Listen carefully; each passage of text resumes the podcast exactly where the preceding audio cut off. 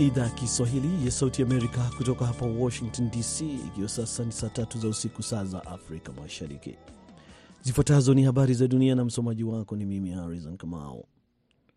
Mchungaji mashuhuri wa Uganda na ambaye pia ni muungaji mkono sugu wa rais wa Uganda Yoweri Museveni amelazwa hospitalini baada ya shambulizi la bunduki ambalo lilimuua mlinzi wake, polisi wamesema mapema leo.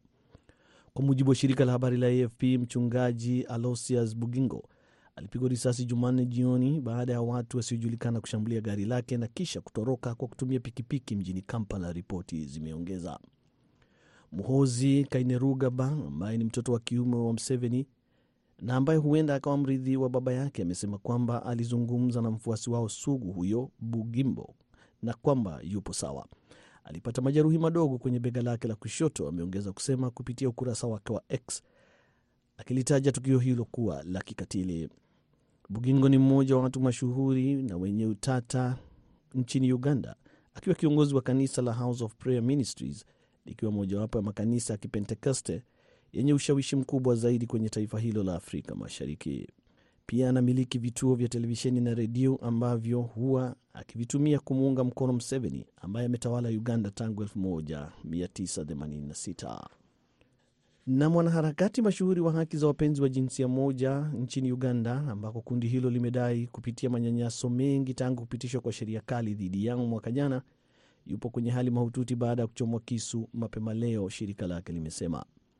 Kwa mujibu wa shirika la habari la Reuters, Fivin Kabuye alichomwa kisu karibu kufa na watu wasiojulikana mita chache kutoka kwenye nyumba yake akielekea kazini asubuhi ya, ya leo. Shirika lake la Colored Voices Media Foundation Truth to LGBTQ limesema kupitia ukurasa wake wa X. Shirika hilo pia limetoa video ikionyesha Kabuye akiwa kwenye hali ya maumivu mengi, akiwa na jeraha mkononi pamoja na kisu kilichokwama tumboni. Frank Mugisha ambaye pia ni mwanaharakati mashuhuri wa haki za LGBTQ nchini humo amesema kwamba anaamini tukio hilo limechochewa na chuki kufuatia sheria kali iliyopitishwa ikiwa ni moja zile kali zaidi ulimwenguni dhidi ya wapenzi wa jinsia moja. Unaendelea kusikiliza idhaa ya Kiswahili ya Sauti Amerika moja kwa moja kutoka hapa Washington DC. Uturuki leo Jumatano imeanzisha kesi ya kwanza inayohusiana na ujenzi wa nyumba zilizoporomoka kwenye tetemeko mbili za ardhi mwaka uliopita na ambazo ziliua zaidi ya watu elfu hamsini. Kesi hiyo inayosikilizwa kwenye mji wa kusini mashariki wa Adiaman inahusisha washtakiwa 11 na wanatuhumiwa kuzembea makusudi wakati wakisimamia ujenzi wa hoteli iliyoporomoka ya Asias. Watano kati yao wakiwemo mmiliki wa hoteli hiyo wamekamatwa na kufunguliwa mashtaka ambayo iwapo watapatikana na hatia basi huenda wakafungwa kwa zaidi ya miaka 20 kila mmoja. Kuporomoka kwa hoteli hiyo kuliwa watoto 24 kutoka kaskazini mwa Cyprus waliokuwa nchini humo kushiriki kwenye michuano ya michezo ya voliboli. Kando na wanafunzi hao, kulikuwa na wazazi pamoja na waalimu walioandamana nao na ambao pia waliangamia kwenye janga hilo. Waendesha mashtaka wa Uturuki wamesema kwamba mkasa huo ungezuilika iwapo kanuni za ujenzi zingezingatiwa. Lengo jengo hilo lilikuwa na jumla ya watu sabini na wawili, 39 wakitokea kaskazini mwa Cyprus ambapo wote waliangamia. China imeongeza shinikizo dhidi ya Taiwan wakati kisiwa hicho kikielekea kwenye uchaguzi wa rais na bunge wenye ushindani mkali hapo Januari 13 huku ikisisitiza kwamba kuungana tena kwa kisiwa hicho na China ni lazima kufanyike, huku ikiongeza harakati za kijeshi kuzunguka kisiwa hicho.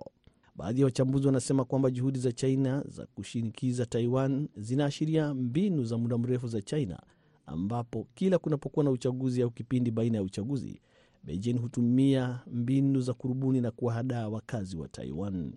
Hayo yamesemwa na J Michael Cole ambaye ni mshauri mkuu kutoka taasisi ya kimataifa Republican inayokabiliana na ushawishi wa nje wa kidikteta na yenye makao yake makuu huko Taiwan, alipokuwa akizungumza na VOA. Hizo zilikuwa habari za dunia kutoka Washington DC. Jina langu Harrison Kamau, napompisha mwenzangu BMJ Moreni tayari kabisa kukuletea kipindi cha Kwa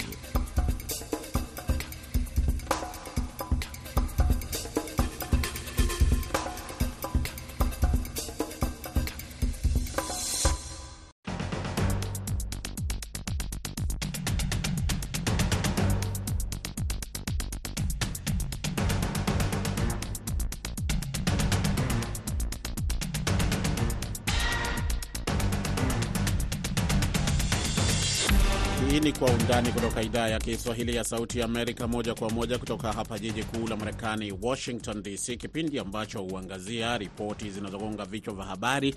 Tunapekua pekua, tunachimbua, tunakupa maelezo ya kina zaidi kuliko ilivyo kawaida. Katika sehemu ya kwanza ya kipindi hiki tutaangazia mzozo ulioibuka kati ya Uganda na Kenya baada ya Uganda kuifungulia mashtaka Kenya katika mahakama ya Jumuiya ya Afrika Mashariki ikishutumu kwa kudumaza juhudi zake za kufanya biashara za kikanda katika kujaribu kujiinua kiuchumi. Watu wanapata wasiwasi kuwa kama kuna kutolewana kati ya serikali hizi mbili, huenda kitaathiri biashara hapo mbele, kwani Kenya kwa sasa inasalia na ufunguo wa bidhaa zinazoingizwa kutoka ng'ambo kuingia huku Uganda. Uganda bado haijaanza kutoa mafuta. Katika sehemu ya pili, tutaangazia baadhi ya viongozi wa vyama vya upinzani nchini Tanzania kupinga miswada iliyosomwa bungeni mwishoni mwa mwaka uliopita, baadhi wakizitaka mamlaka kuiandika upya miswada hiyo. Ni bora miswada hii iondolewe ikaandikwe upya ili kuzingatia ushauri na mapendekezo ambayo yametolewa kwa takriban miaka thelathini na mbili sasa. Ni Kwa Undani. Minaitwa BMJ Murithi nikiwa hapa Washington.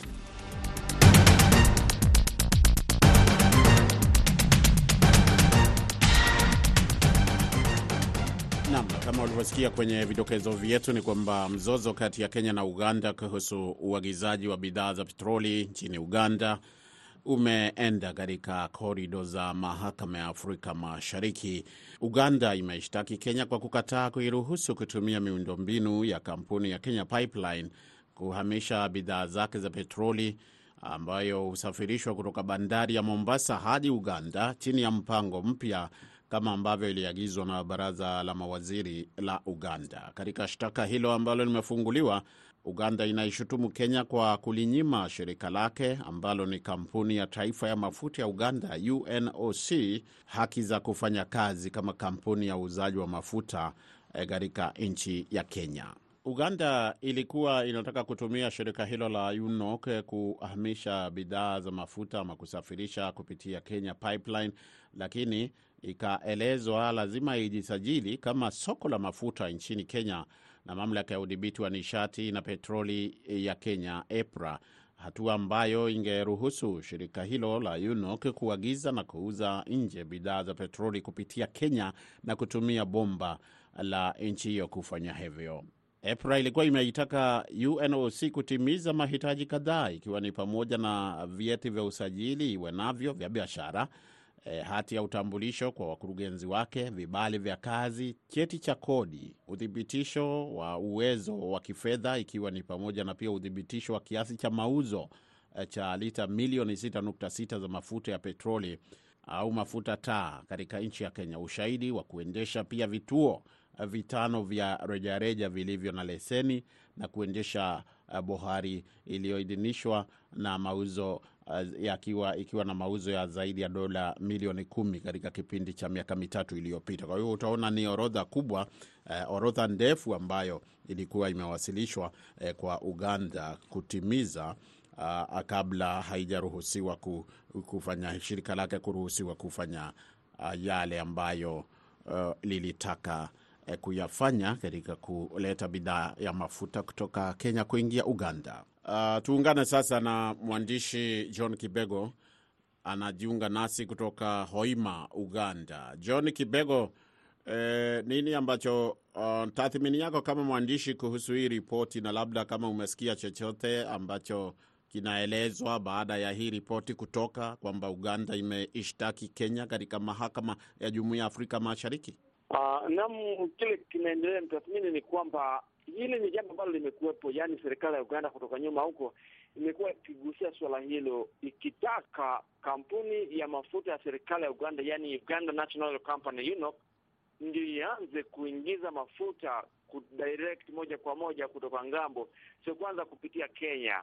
Hofu ikiwa ni kwamba serikali imebaini kuwa wauzaji walio katikati, yani middlemen wa Kenya ndio wamekuwa wakichochea bei ya mafuta kwenye pampu vima, za mafuta humo nchini kuongezeka. Kwa hiyo serikali imekuwa ikitaka jambo hilo sana.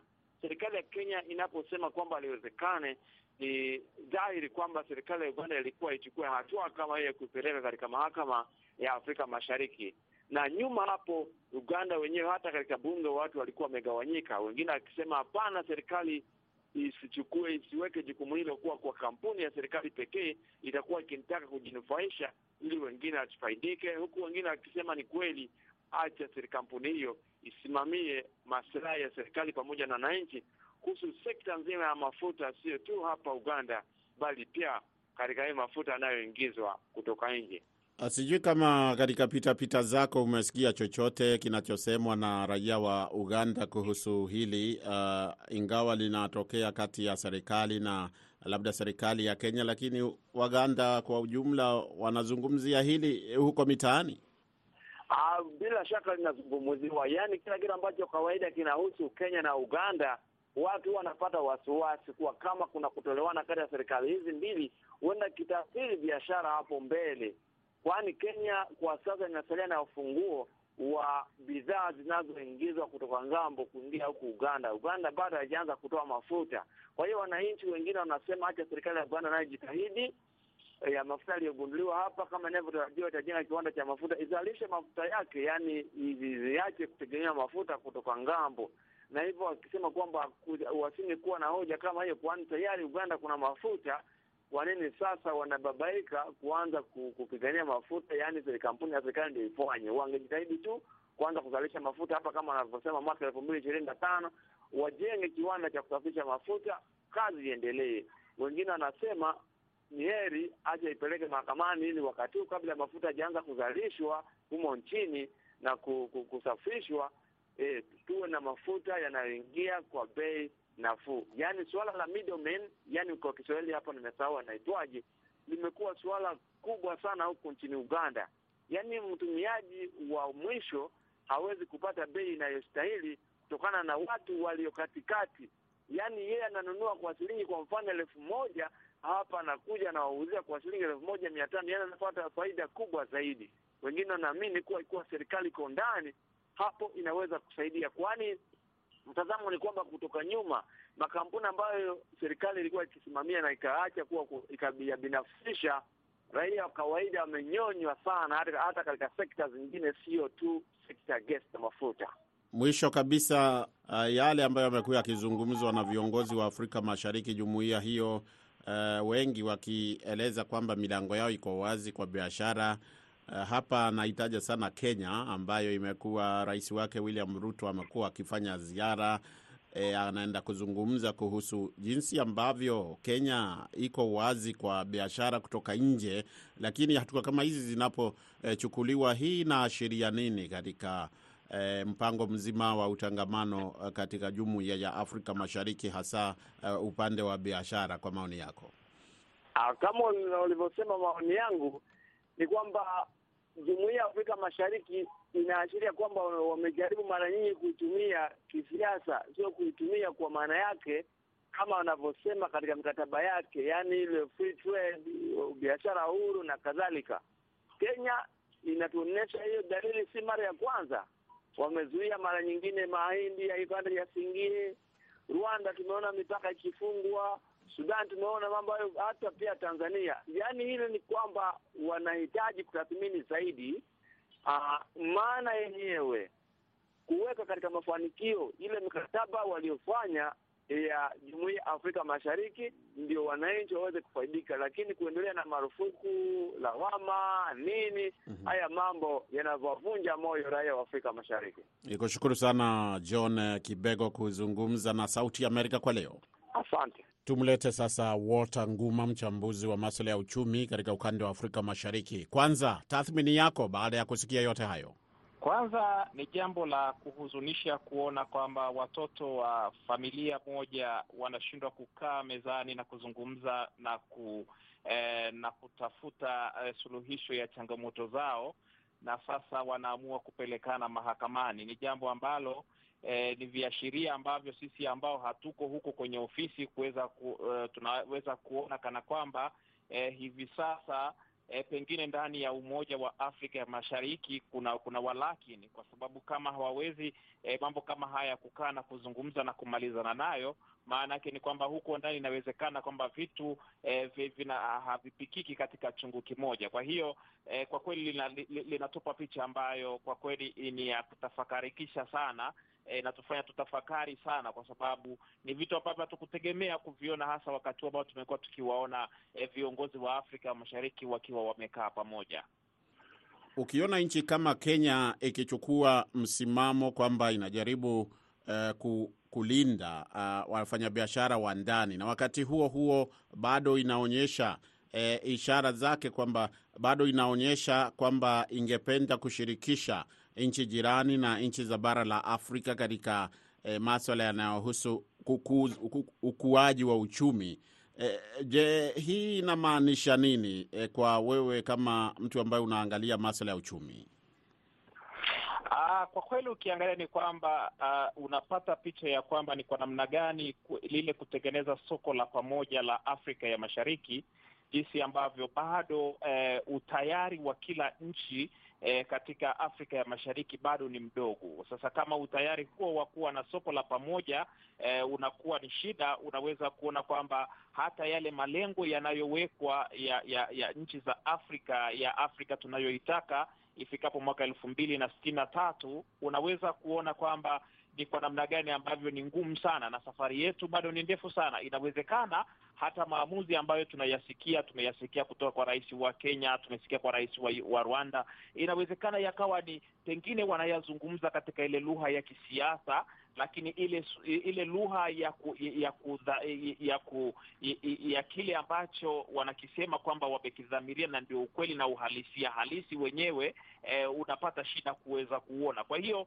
unazidi kuona kwamba hiyo safari yetu ya soko huru eh, la pamoja la Afrika ya Mashariki jinsi gani ambavyo eh, bado lina safari ndefu, na unaona tukio kama hili, unaona hata wakati wa kampeni eh, za eh, za kule Kongo uliweza kusikia lugha ambazo eh, eh, mshindi alikuwa anazisema juu ya, ya nchi eh, wanachama wa Afrika ya Mashariki. Rwanda tuliweza kusikia huko e, mambo yaliyokuwa yazungumziwa na, na, na, na hatujui pengine Je, yale aliyoyasema kwa mfano kwamba e, nikichaguliwa tena nitaanza vita na Rwanda. Sasa unaweza kuona vitu kama hivyo ni kwa namna gani ambavyo vitazidi kupelekea e, e, kupelekea mgawanyiko mkubwa ndani ya Afrika ya Mashariki.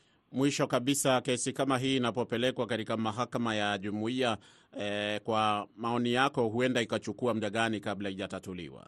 Eh, ni, eh, ni, ni, ni kesi ambayo hasio ya kutatua haraka haraka, kwa sababu ikitatuliwa haraka, maana yake lazima hata eh, mahakama yenyewe iangalie ione kwamba eh, kama kesi hii tukiendea kwa pupa, ni kwa namna gani ambavyo inaweza ikaathiri umoja wa Afrika ya Mashariki. Kwa hiyo nadhani kuna kuna njia nyingi ambazo pia eh, mahakama itajaribu kuziangalia katika kuona kwamba ni namna gani ya kuweza kufanya usuluhishi juu ya jambo hili ambalo limepelekwa mahakamani, lakini vile vile eh, ni kesi ambayo ninajua kwamba itachukua muda mrefu, itachukua muda mrefu, sio kesi ya kuamua eh, kwa kipindi kire, kwa kipindi cha muda mfupi, bali ni kesi ambayo itachukua muda muda mrefu eh, kuanzia sasa.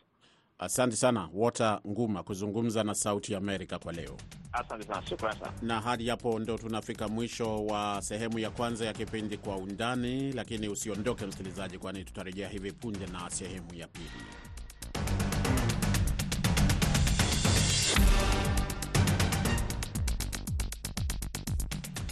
Nam, karibu kwa sehemu ya pili ya kipindi Kwa Undani kutoka hapa idhaa ya Kiswahili ya Sauti Amerika, ukiwa nami BMJ Muridhi. Baadhi ya viongozi wa vyama vya upinzani nchini Tanzania wamepinga miswada ambayo ilisomwa bungeni hapo mwishoni mwa mwaka uliopita, ikiwemo ule wa sheria ya uchaguzi, ule wa sheria ya tume ya uchaguzi, pamoja na mwingine wa marekebisho ya sheria ya vyama vya siasa kutokana na kile ambacho wanasema kwamba ni miswada hiyo kushindwa eh, kutoa majibu eh, au kukabiliana na changamoto ambazo Watanzania wanakabiliana nazo, na hivyo wanataka baadhi ya miswada hiyo ifutwe au izungumzwe, e, itengenezwe upya, iandikwe upya ili iweze kuzingatia maoni ya wadau mbalimbali. Kabla sijawakaribisha wageni wetu kuzungumza hili kwa undani zaidi, huyu hapa mwandishi wetu wa Dar es Salaam, Amri Ramadhani, kuelezea yaliyotokea hivi leo.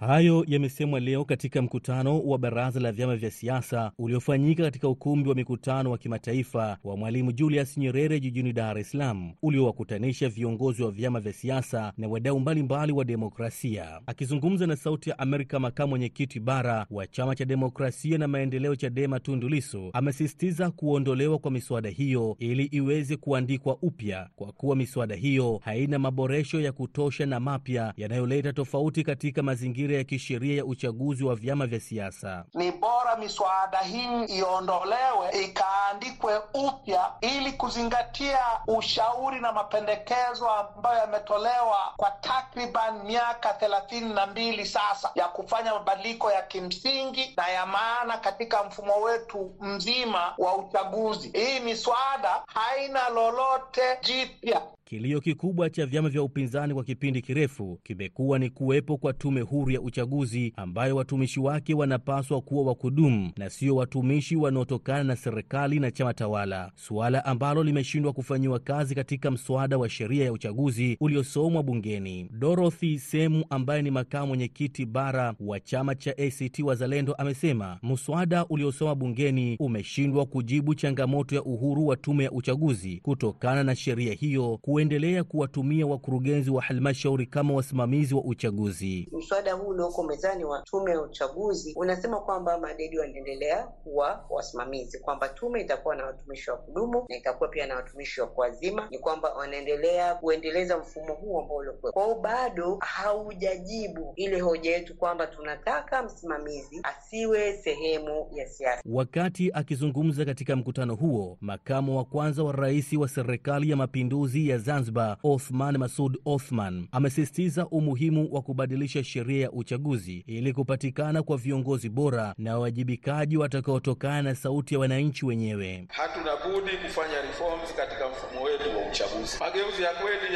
na ya dhati yatazaa kile kilicho bora kwa taifa letu. Uchaguzi ndio unaozaa uongozi wa kitaifa na utendaji wa taasisi zote. Kama tunataka uwajibikaji wa kweli, lazima uchaguzi uzalishe viongozi walioaminiwa na wananchi na ambao watahisi wana wajibu kwa wananchi na kwa taifa.